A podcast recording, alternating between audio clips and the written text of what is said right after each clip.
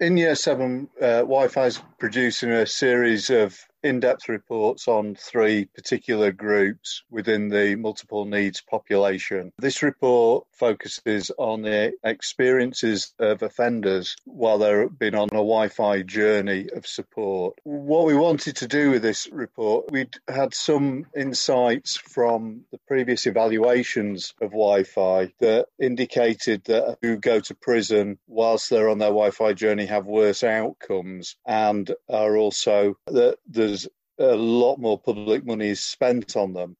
And we wanted to really try and unpick uh, in the data and in people's experience if there were any common factors, what those might be, uh, and whether we can make some recommendations to address those in the long term uh, through system change. The report makes for impactful reading.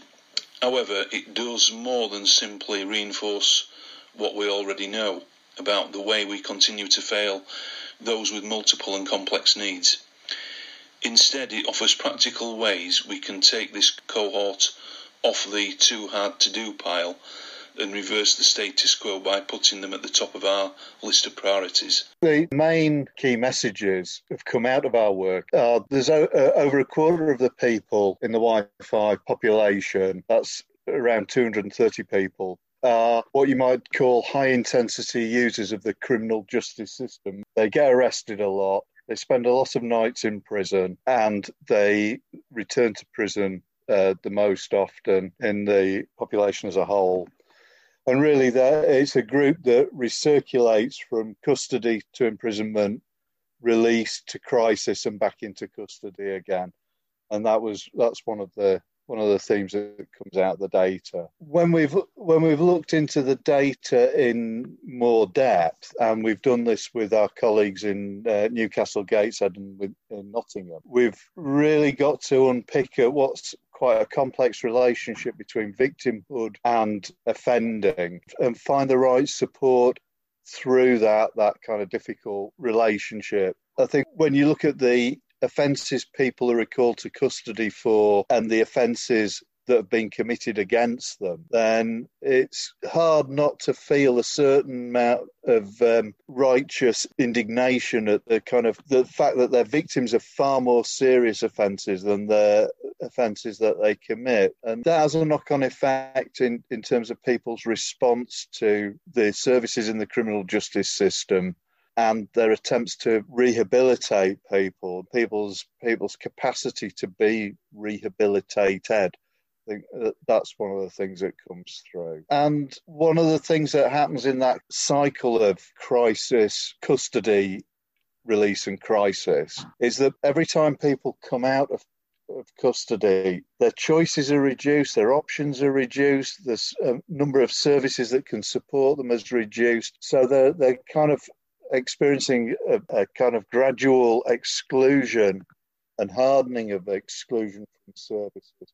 And that actually reduces their willingness to engage and really affects their mental health, but also their physical health. And that forces them back into kind of unplanned use of crisis services, which as we've already kind of demonstrated in the, the overall evaluation, that, that that's not an effective way of kind of trying to meet the needs of people. So those are the, those are the kind of three three key areas that we've picked up. We looked at um, a lot of different external reports and briefings, such as the hard edges report that looked at multiple needs and its effects when you have severe multiple disadvantage. And we also brought in different reports um, using the women's report, like the Corston report, because um, we we wanted to bring in all the stuff that we found on women who are offenders in the same way to really drive that message part. We also looked at the Lammy report, which was a government report that looked at the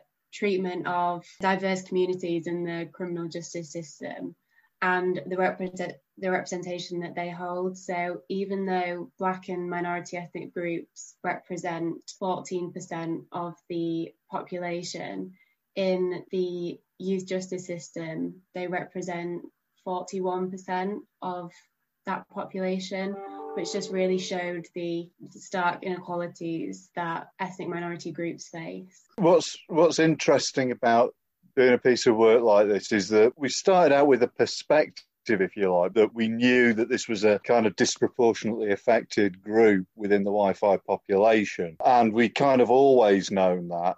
It's not until we've got to the end of the project that we've actually had the volume of data to analyze and to be able to separate a group out within within the whole WY-FI population that's big enough to draw any kind of to draw some more general conclusions from. So that's one thing. Uh, I think the second thing is that when we've got that, when we've got a group that we can look at, we've been able to take a random sample and do a deep dive into their case notes to understand the components of the, the, the WY-FI journey. The data tells you what people's outcomes were, what services they use and some of the uh, the sort of the demographic the kind of factual stuff. But what the what looking at the case notes does is it, it tells you how those things fit together and how they're sequenced which is really important to understand to help understand experientially what someone's journey looks like and what factors uh, impact on their decisions at key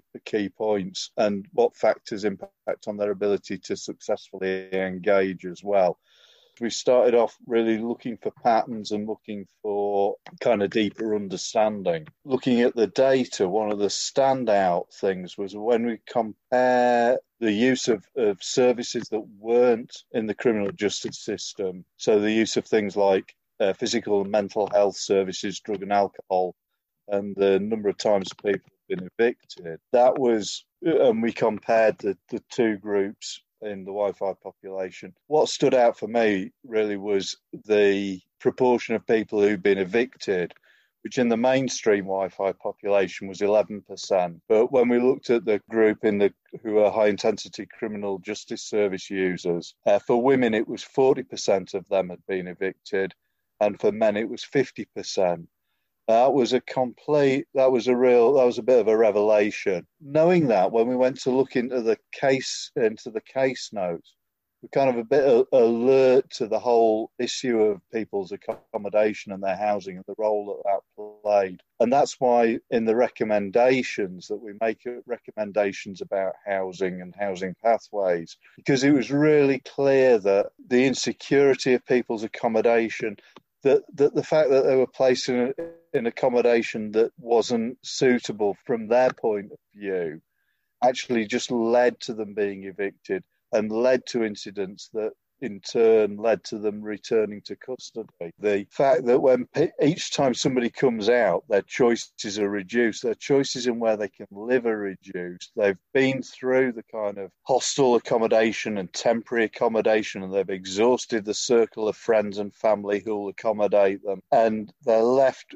in um, more and more precarious position where they become more uh, anxious and more afraid. And they react to this in ways in which leads them to get evicted again or have more conditions put on them which they find harder to meet and then they end up in, in a situation where they're back in custody again. Well in, in terms of the deep dive stuff i think it it was the housing that kind of stood out for us which uh, you have commented on and that just making their recovery be pushed back and it was that that you needed for them to then go into drug services and into recovery. And we invited Mez to do some peer research as well that kind of pointed us in the right direction about what to look at and um, with who she interviewed, who were network members. Yeah, so we um so we've got as network meetings and with some of the members, Mark had done um like a a list of sort of questions and sort of background to talk about.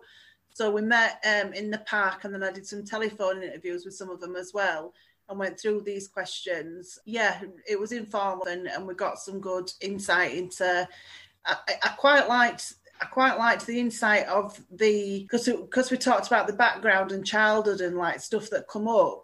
It was quite significant that stuff had come up where they started rebelling and committing crime and getting into addiction. So I thought that was quite interesting. I think um, the stuff that you found in your offending interviews and focus groups was is really useful for our next report because a lot of them told, um, which is on young people, because a lot of them told their stories from when they were little and their family yeah. background.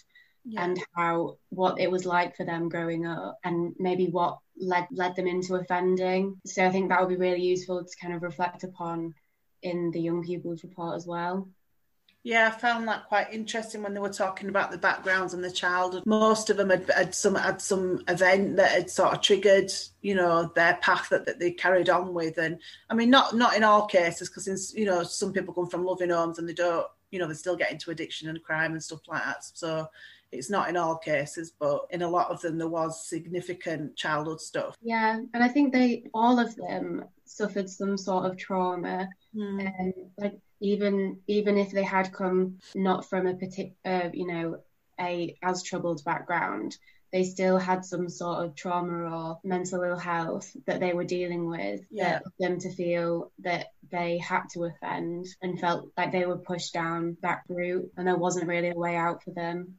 I think a lot of people with mental health problems and addiction problems self-medicate. It's actually one of the one of the other things when you're reading the case notes, you realise how much that self-medication, particularly with alcohol, is the the cause of an event that they end up back in custody for an offence they've committed when they're intoxicated. It's classic public order stuff, you know, it's shouting and arguing in the street or fighting or, you know, drunk and disorderly. And I think another thing that came out was with the mental health and addiction, say, like, for, for example, if they've been intoxicated, that they're not getting that uh, the correct treatment for the mental health and and they're seen as like a criminal instead of like actually addressing the actual problems.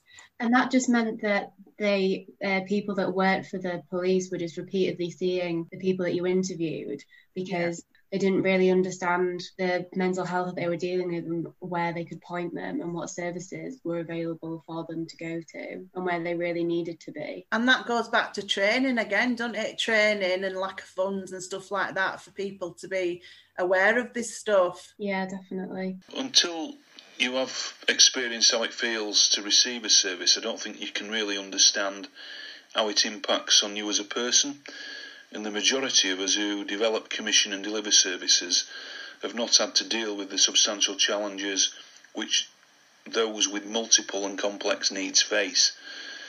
We've broken the recommendations down into three sections, really. One is about improving services in the here and now for people who experience multiple needs. And that's a bit about what's delivered and a bit about how it's delivered as well, particularly things like multi agency working, using common assessments, common risk assessments, and looking at community based alternatives to custody and the provision of sustainable accommodation for people. So, based on what we've already said, that's probably not a not a massive surprise.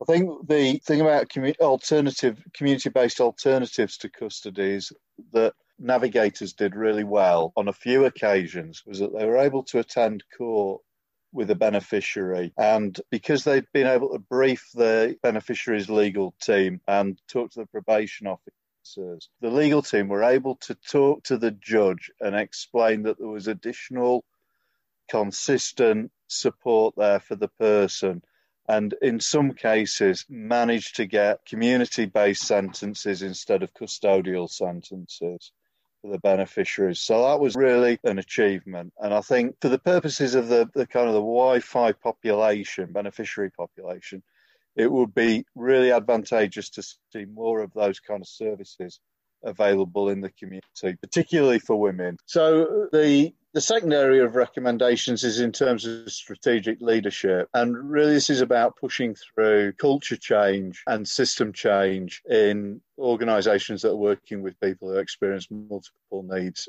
in West Yorkshire and actually trying to use the organisations that work across West Yorkshire to lead and coordinate some of this. So we're looking particularly the integrated care uh, system, which is the West Yorkshire and Harrogate Health Partnership, the West Yorkshire Housing Network, the Office of the Police and Crime Commissioner and Public Health Directors, and also, of course, the Voice of Lived Experience, bringing that into those arenas as well.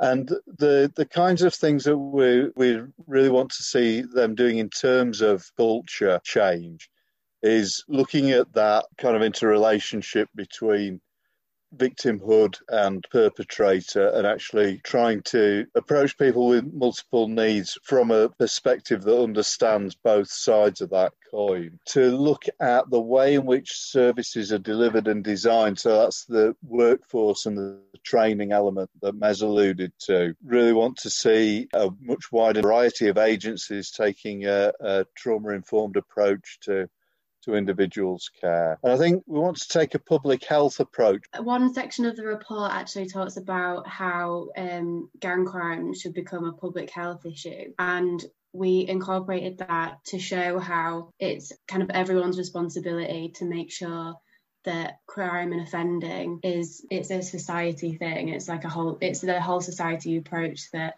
is often mentioned, I, like I hear mentioned in our sector. So I think through recommend through our recommendations of making offending a public health approach, it means that services can work together. It can reduces that that punishment and blaming and changes the culture and wants people to put time and energy into investing in people to make sure that they they're not reoffending and make everyone healthier really. I think the reports provides the evidence and understanding which a public health approach requires. It not only gives us an insight into the way people with multiple and complex needs could be better supported moving forward it also helps i think to understand how they've reached this point in their lives, which empowers us to get upstream and break the cycle for others. What's interesting is that we've been able to work productively with a large proportion of people in the WY-FI population. But what's evident is that there are people with quite high levels of need and complexity that have been revolving around the system for a number of years and they're, they're, they're subject to a lot of conditions so that they're subject to regular visits to the probation officer in housing that's heavily su- supported and quite supervised. They've they're probably on daily pickup for uh, substitution treatment, methadone script. They've got appointment regular appointments at the job centre. Uh, they're subject to welfare conditionality. So they've so they've got all these they've got all these requirements, but they they don't actually seem to get any better.